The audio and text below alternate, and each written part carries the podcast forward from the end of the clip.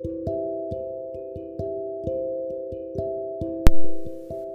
out there in podcast land, welcome to Caregiving is a Ministry, where we look at the Word of God through the lens of caregiving. Don't forget to follow me on Facebook at Caregiving is a Ministry, all one word. Today, I'm not gonna ta- I'm not gonna keep you long. I think this may be the shortest episode that I've yet to record. So here we go. It comes from the book of Psalms, the 62nd chapter and the 5th verse. And I'm reading from the New American Standard Bible and it reads My soul waits in silence for God alone, for my hope is from Him. Why do you think, when waiting for an answer from the Lord, we are to be silent? Yes, one reason is so that we position ourselves to hear from God. You know, if you have a cluttered mind, then um, you, may miss the Holy Spirit whispering to you the answer of what it is that you should do. You could miss that. But I also think that we are to be silent when it comes to talking to others about what we're waiting on God for. I'm sure many of you have prayer partners or people who you consider prayer warriors that you think um, that you turn to for encouragement, as well as you know to help share your burden of something that's on your heart.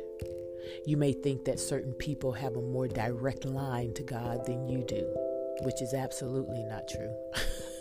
but I know some people think that.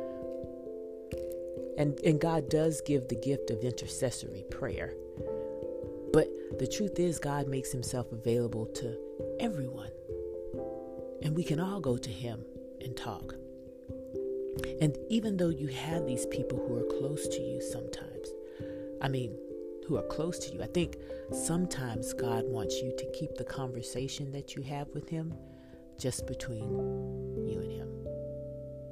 Sometimes when you open up to others about what's occurring, and they may unintentionally hinder you as you are waiting in their effort to support you. You know, they'll call, they'll check on you, and they'll see, Have you heard from God?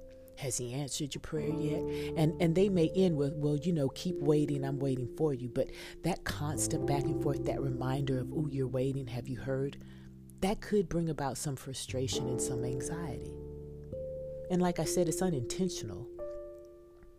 And I'm not saying always, but sometimes I just think sometimes God wants what you to tell him to remain just between you and him that you don't have to share it with other people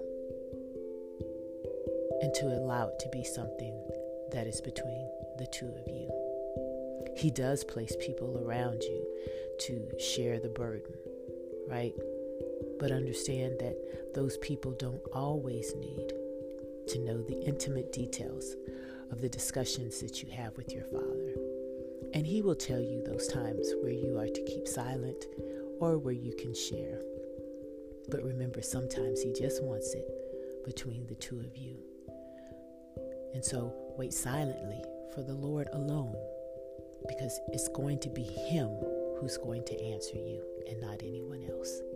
Let's pray. Thank you, Father, for loving us so much that you want things sometimes just to be between you and us. That only you and you and I or you and them in the podcast family know. And it's not because it's shameful or sinful or anything. It's just an intimacy that you want them to know that you've heard their prayer when they when you answer it because it'll be something that only the two of you share.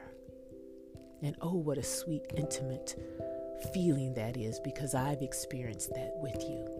When in their hearts they're expressing that they can only express to you.